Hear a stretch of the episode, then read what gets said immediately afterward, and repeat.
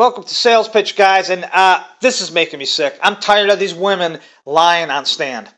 Jean Carroll was a, was a verdict holding Trump liable for $5 million. She was awarded that for a sex abuse case, which she um, she absolutely is lying her out teeth out.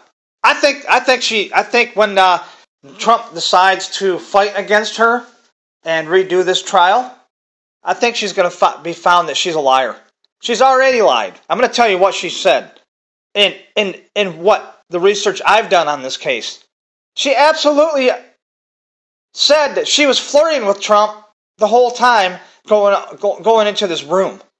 So she absolutely lied about sexual abuse. There's two sides when two adults decide to enact in sex. You got you got you got flirtation, okay, which she admitted to, and then you got the act of actually engaging in the sexual act, okay? Which two people decide to do that as adults in attraction.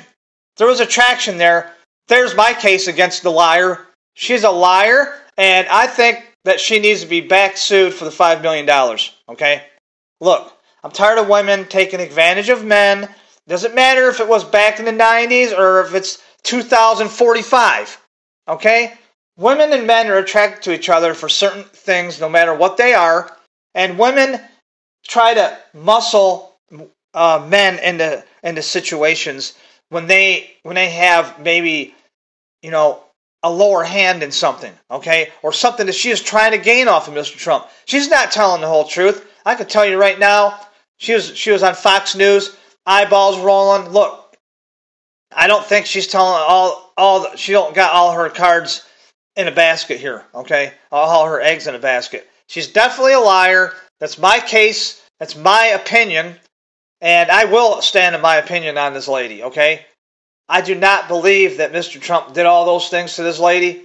Um, you know, knowing that he did it, you know, he, he is a he is a very rich person. You know, he's a very he's a very uh, you know very uh, he's a businessman, and she walked into a certain situation and I think Miss Carroll was attracted to him at a certain point in time in the 90s when, you know, Trump was a lot younger then, and she was a lot younger. And when you're younger, you want, you know what you want to do when you're younger? You want to, I'll tell you what you want to do. I'm going to use these words harshly. Okay, when two people are attracted to each other like they were in that dressing room, you want to fuck. Okay? Plain out and simple, Miss Carroll. You and Trump wanted to fuck. That's all I got to say. Okay? And now weren't an abuser because you decided you had a, a flirtatious attraction towards them and you wanted to go in that room and fuck. Period. Okay? And that's what happened. And now Donald Trump was not was not um was not a rapist, okay? And they used the word as a lie and a political um political witch hunt on that word itself. Do I believe that? Absolutely. He was not convicted of rape in any kind. And sexual abuse, you know what?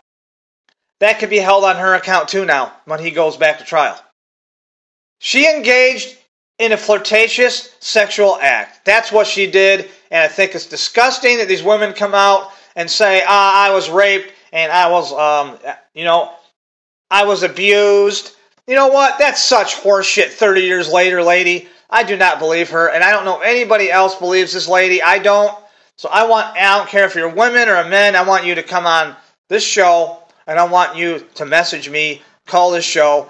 I want your opinion on this because I'm not, I'm not buying this lady's story. Okay, I'm not. I think she's a lying piece of shit.